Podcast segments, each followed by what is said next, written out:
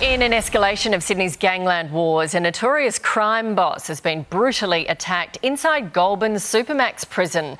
Bassem Hamzy was reportedly punched in the head and knocked unconscious in the exercise yard over the weekend. Witnesses say another prisoner then lunged at the founder of the Brothers for Life gang with a weapon made in prison before an officer knocked the weapon to the ground. It's the second attack on Hamzy in a matter of months. For more, we're joined by Joshua Hanrahan, the chief reporter for the Daily Telegraph. Good morning to you.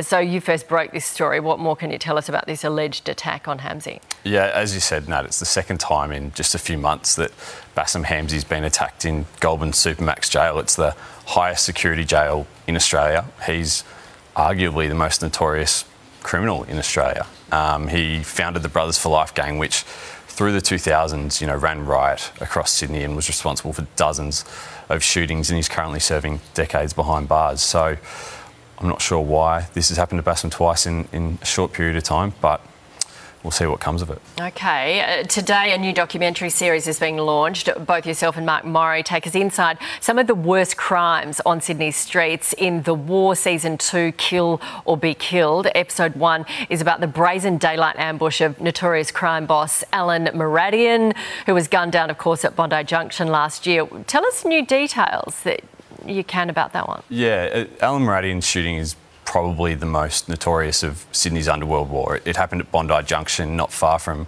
Bondi Junction Westfield, not far from Bondi Beach. It's, you know, a, a, place, probably the last place you'd expect an incident like that to occur. And as you said, this season's called Kill or Be Killed. And the reason for that is that we've uncovered these details where police allege that before Moradian was killed, he took out a hit on a rival gangster.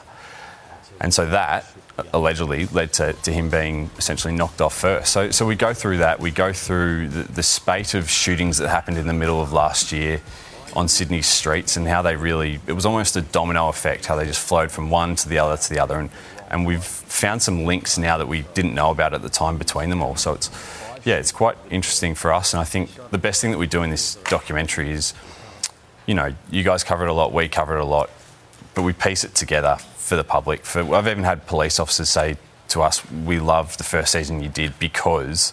we hear about it, but we didn't quite understand the links between everything. So that's what we try and do here. Yeah, so this is the, the, the one that sparked a lot of these car fires, these, you know, crimes that we're seeing, mm. you know, in the last year or so. Yeah, exactly. Al Moradian is, he has been for, for decades a dominant figure on Sydney's underworld. He was part of the Comanchero bikie gang and he's allegedly part of the Commission, which is this drug cartel police say is, is dominating the streets and, and, taxing other drug dealers to line their own pockets with cash.